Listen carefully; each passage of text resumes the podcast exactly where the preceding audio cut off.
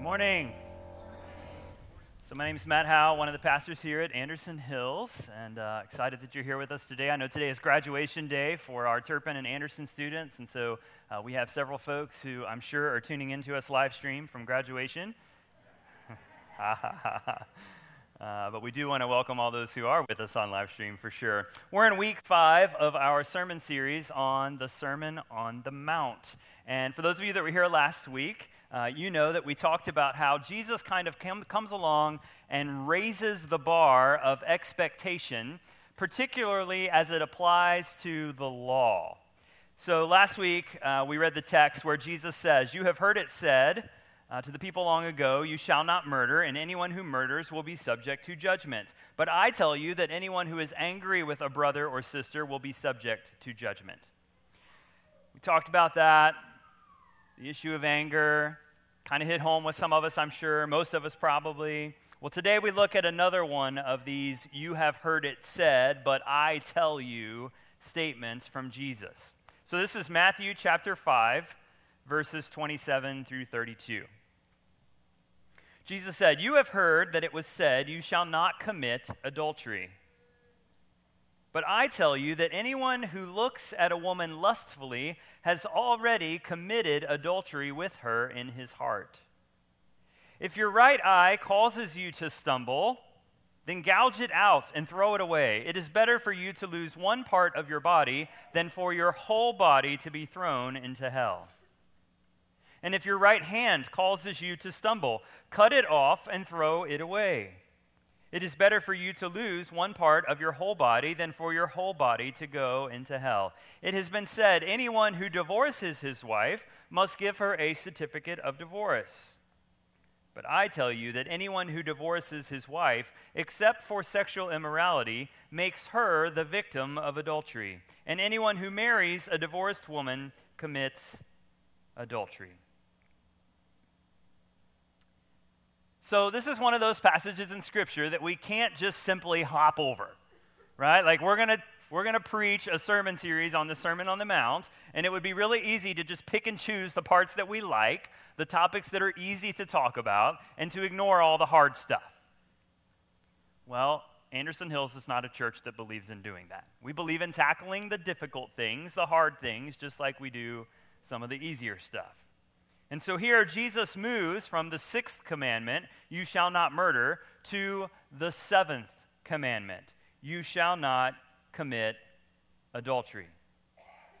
Once again, Jesus is pointing out to the Pharisees and to those whom are listening to him that true obedience to the commandments comes from the heart.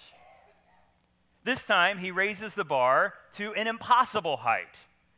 To even look at a woman lustfully, or for women to look at a man lustfully, is to be guilty of adultery in one's heart. Now, Jesus is not saying that it is wrong to look at someone of the opposite sex and find them attractive. Okay, I think if that were the case, we would all be doomed, right? It's not wrong to be attracted to someone. We are attracted to people for all sorts of different reasons. There is, however, a big difference between looking and lusting. Now, by definition, to lust is to have a strong desire for. It's to want to possess and or to dominate completely. That's what lust is.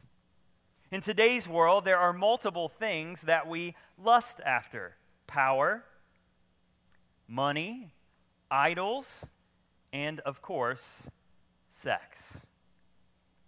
So, the church, the church must help beloved people to guard against lust. We must help lead people out of their lustful ways. As Christians, we must allow God's principles and standards to dwell within our hearts.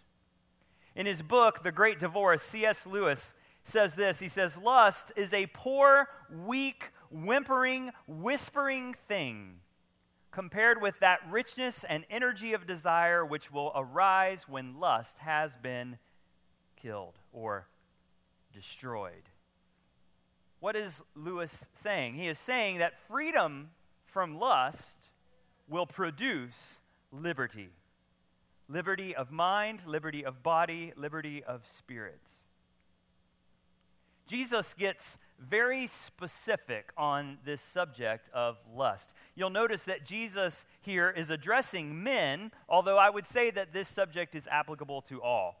Jesus says, If your right eye causes you to stumble, then gouge it out and throw it away. For it is better to, for you to lose one part of your body than for the whole body to be thrown into hell. If your right hand causes you to stumble, cut it off, throw it away. It's better for you to lose one part of your body than for your whole body to go into hell. So serious is lusting that Jesus goes on to say that what we should what we should do with respect to the lustful eye, to the wandering hand, or to anything else that might become a stumbling block for us. We need to be utterly ruthless with sin. If there is something that would cause us to trip up, if there's something that would cause us to sin, then we need to, as Jesus says, gouge it out or cut it off. Now, we don't want to take this too seriously, too literally, I guess you could say. We won't be handing out any doctor's tools this morning, all right? We don't want any gouging or cutting off to be done in the service. But Jesus does use some pretty extreme language here. Why? Because he wants to protect us. His teaching on this subject, just like his teaching on any other subject, is vital for us to hear. It is vital for us to obey. He warns us because he knows that it is difficult not to lust after the opposite sex he also knows how damaging lust can be. If looking at something leads us to sin in our hearts, then it's very simple. Don't look. If doing something leads us towards sin, it's very simple. Don't do it. If going somewhere leads us to sin, then by all means, don't go. It's so simple, and yet it's not simple at all. It's like what the Apostle Paul wrote in his letter to the Corinthians, 1 Corinthians 6, verses 18 through 20. Paul writes, he says, Flee from sexual immorality. All other sins that a person commits are outside the body, but whoever sins sexually sins against their own body. Do you not know that your bodies are temples of the Holy Spirit, which is in you, whom you have received from God? You are not your own. You were bought at a price, and therefore honor God with your bodies. I love the word that Paul uses in verse 18 because I don't think there would be another word that would be more fitting for this. Paul says, flee. When it comes to sexual immorality, we must flee. I mean, think about all the things in this life, think about all the things in this world that we are to flee from. I mean, we're taught at a very early age to flee from fires. Get out, get away. If I'm driving down the road and a storm is building and I see a tornado, I better start heading in the other direction. I better flee oncoming traffic. You better flee. I talked about Kroger's parking lot last week. You better get inside and get to shopping. You're risking your life to hang out in the parking lot. Hornet's nest. I mean, think about it. There's just a list a mile long of things that we are told to flee from. Well, guess what? Add sexual immorality to the list. Add sexual sin to the list. Church, we are to flee from the dangerous enjoyment of sexual pleasure outside of where God has so firmly planted it, which is marriage between one man and one woman. We are to flee. We must fill ourselves with Christ and be ready to flee from sexual immorality in any form. Think of it this way Jesus said, I am the bread of life. Whoever comes to me shall not hunger, and whoever believes in me shall never thirst. Jesus is the bread of life sexual pleasure can never fill us the way that Christ can. So, how then do we fill ourselves with Christ? It starts with believing that Jesus really is the bread of life. Jesus said, Whoever believes has eternal life. I am the bread of life. We have to fill ourselves up with His Word. Jesus said, Man shall not live by bread alone, but on every word that comes from the mouth of God. We must fill our lives up with God's people. The apostle Paul writes in Colossians 3:16, "Let the word of Christ dwell in you richly, teaching and admonishing one another." Perhaps you're here this morning and you have already fallen into sexual sin. In a room this size, I would say that that is inevitable. Perhaps you're here this morning and you are in over your head. There's a, there's a tendency that when we fall into sexual sin, we're tempted to go hide, to hide in the dark, pretend that that thing isn't happening. However, I will say this if we are ever going to heal, then we are going to have to confess it, and to confess it means to bring it to the light. Confession brings sin to the light and light to our eyes to see what we can never see in the dark, and that is the holiness of God. Coming to Christ means coming out of hiding and living in the light as he himself is in the light. As Christians, the best, things, the best thing to do, of course, is to just stay in light at all times. Again, if going somewhere is going to cause a sin, then by all means, don't go. If you look over and see darkness waiting for you, then stay in the light. If turning on your television or your computer late at night when everyone else in the house is asleep, then go to bed first. Get rid of your TV, get rid of your computer. Buy some sort of blocking software. I mean, this isn't rocket science, folks. But you know what? You got to want to change. You got to want to be in the light. You got to confess your sin. Only then can He forgive you and cleanse you and begin to build you up. In addition to talking about lust, and in addition to talking about adultery in this passage, Jesus also addresses divorce. Jesus says that divorce can be tantamount to adultery. Now, listen, I know that many of you in here have probably experienced or been influenced or, or whatever by divorce. Whether it be you personally, whether it be your parents, whether it be someone you care about. There may have been infidelity or other painful circumstances that led to that divorce. And this is what I want you to hear first and foremost, okay? And this is what I want you to hear from the heart uh, of this church. And that is that Anderson Hills is not a place of judgment so much as it is a place of healing and hope and restoration. You can, no matter what your past looks like, you can heal in God's love. You can grow in your single singleness, right? You can grow in your current relationship with your current spouse. But having said that, I do think that we all know that God's intent for marriage is permanent. We all took vows to the such. And what I do want us to hear, and what I think Jesus wanted his hearers to hear, is that we need to avoid the casual attitude to divorce that regards marriage as something that we can simply throw away, something that we can simply set aside.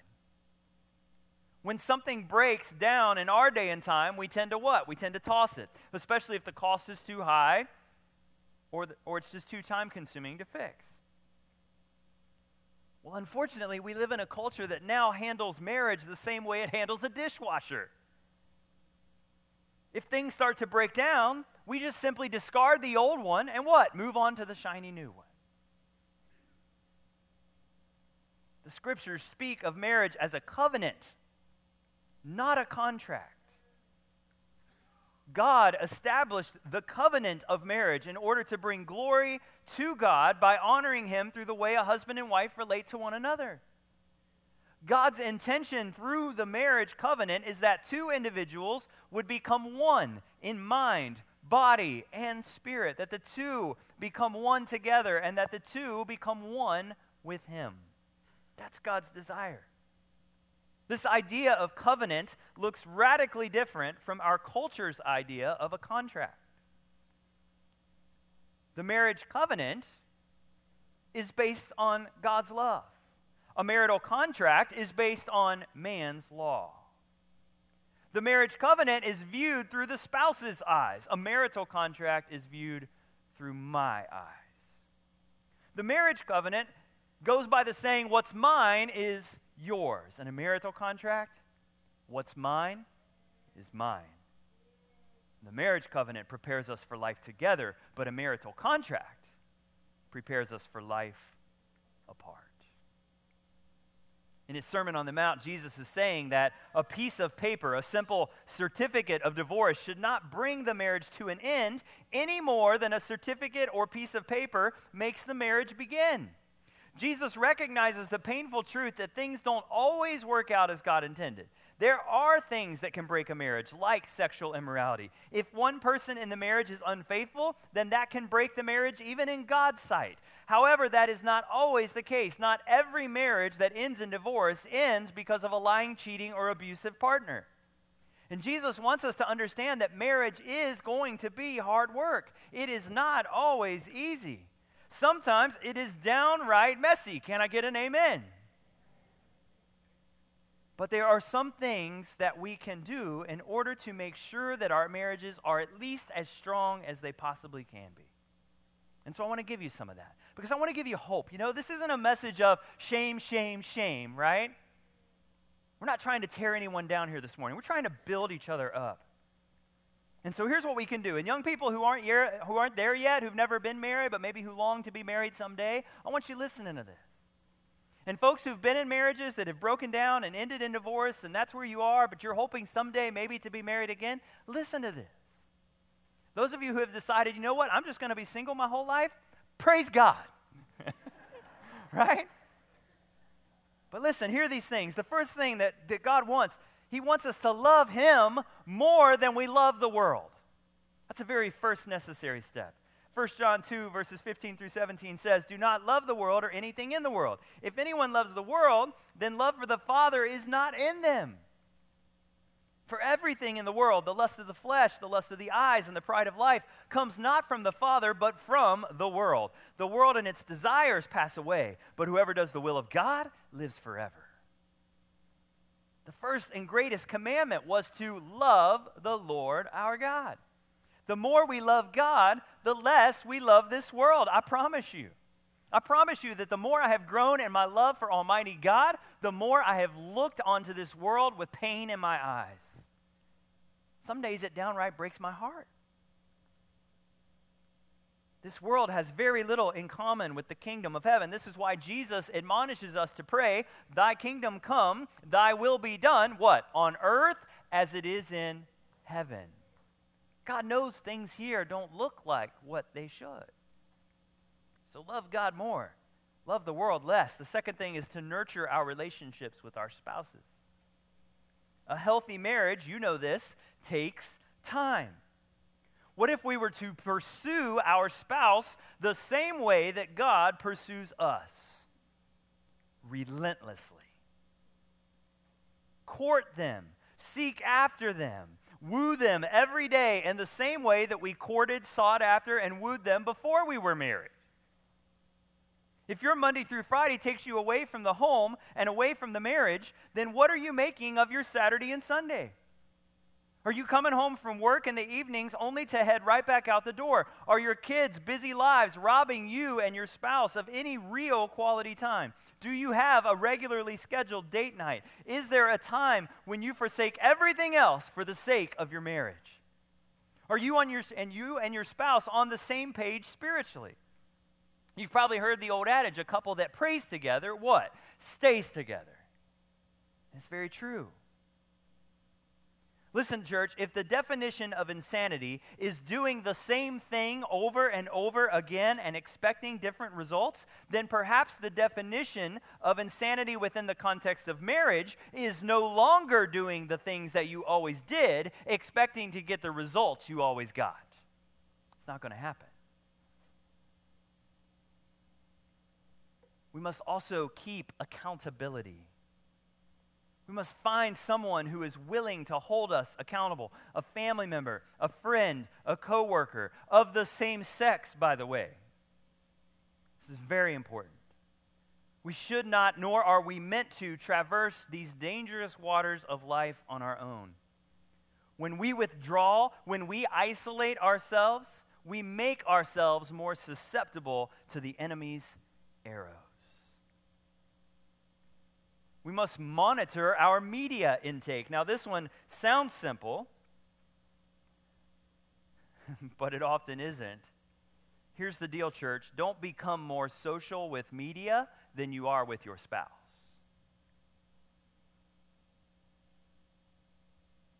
Long for the here and now. Long for the world that you are in and the people that you are in it with, your spouse and your children, rather than longing for some fantasy world out there. I promise you, the grass is not greener on the other side.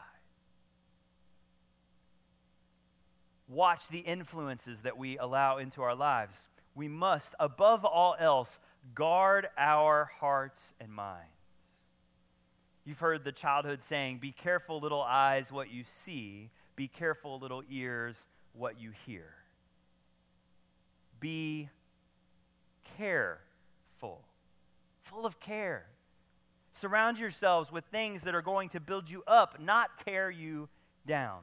A few years ago, contemporary Christian artist Casting Crowns, uh, they wrote a song called Slow Fade.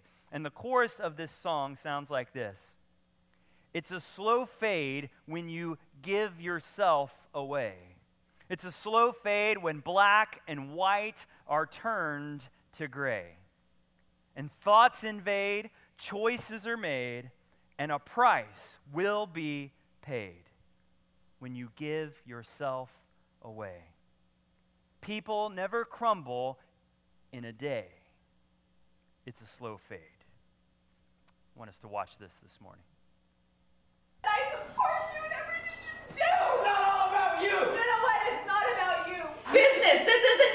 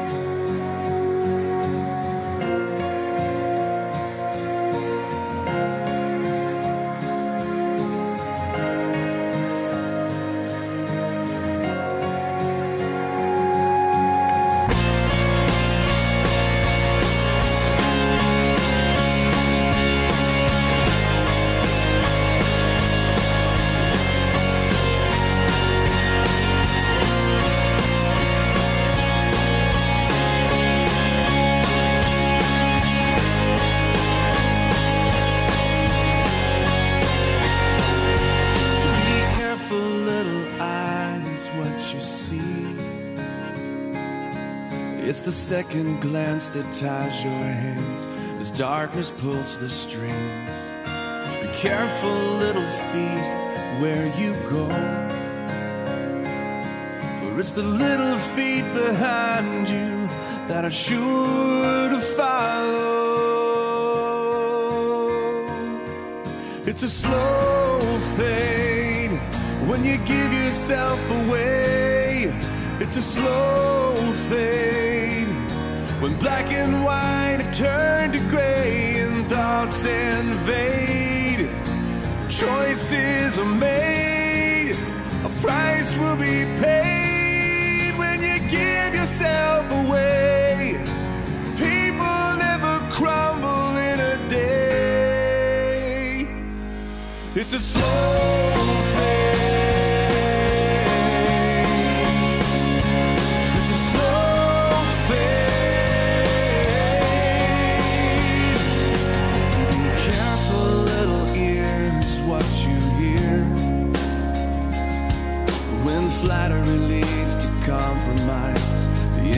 always near.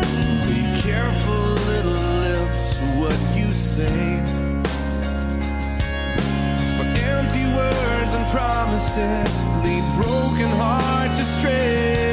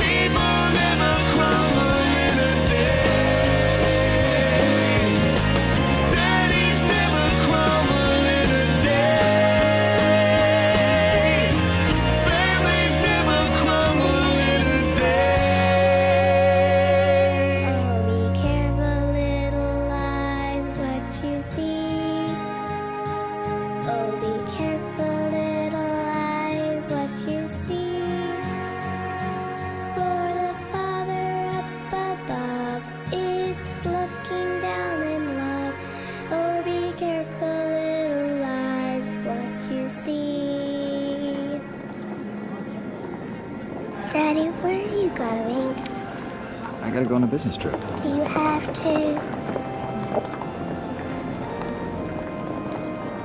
Well, maybe they can do without me this time.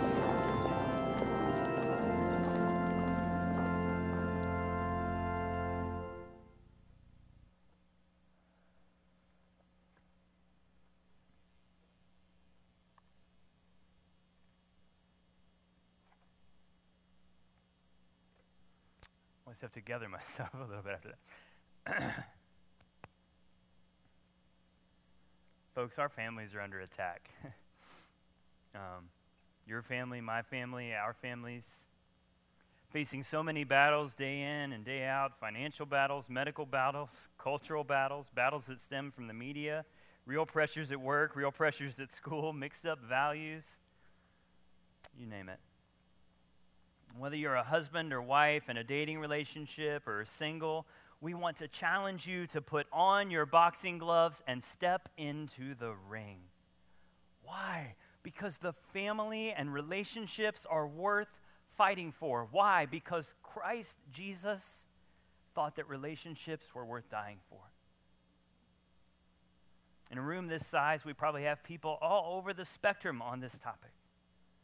And what I would say is if you need prayer for anything in relation to this morning's message, come to the altar. If you are struggling with an unhealthy addiction, or if you know someone who is, come to the altar. If you have been a victim of adultery, come to the altar. If your marriage is on the fast track to divorce, or you are still recovering from a divorce, then come to the altar. If you need healing, come to the altar. If your marriage or your relationships need restoring, if you feel helpless, if you feel hopeless, if you feel abandoned or alone, then come to the altar. Right now, where you are, where you are seated, the band's going to start to play, they're going to start to sing. I don't want anybody standing to their feet right now. I just want us to pray. There'll be prayer ministers who'll be up front that are ready to pray with you, to come alongside of you. If you'd rather just stay where you are, that's fine. If you want to grab hands with your spouse right now, with your children, and just pray over your family and say, God, help me to make my marriage and family life stronger. That's what I want us to do today. I'm going to get us started, and then Eric's going to sing. God, we just, whew, we just claim your spirit for our families, over our families. God, there is no better way for the enemy to get a stronghold, to get a foothold, God, than to attack the family, than to attack the Christian family. And Father, we can all come in agreement here this morning. No matter how much this issue has touched our life, Father, we can come in agreement saying, No more, no more, devil, no more enemy. God, help, help us from this moment this day, May 26, 2019, forward. God, to be rooted in you, rooted in your love, rooted in your grace and in your forgiveness and in your healing and in your hope and in your restorative work, God. May we lay claim to our marriages in Jesus' name this morning. God, help us in our time of need. Help us in our weakness. Help us in our sin and in our addiction. God, help us to come free, to confess freely. We are bought at a price. We know this. Your blood was spilled for us. We know this. Your blood covers our sin. We have life abundant and free and eternal because of who you are. So help us, Jesus Christ, this morning.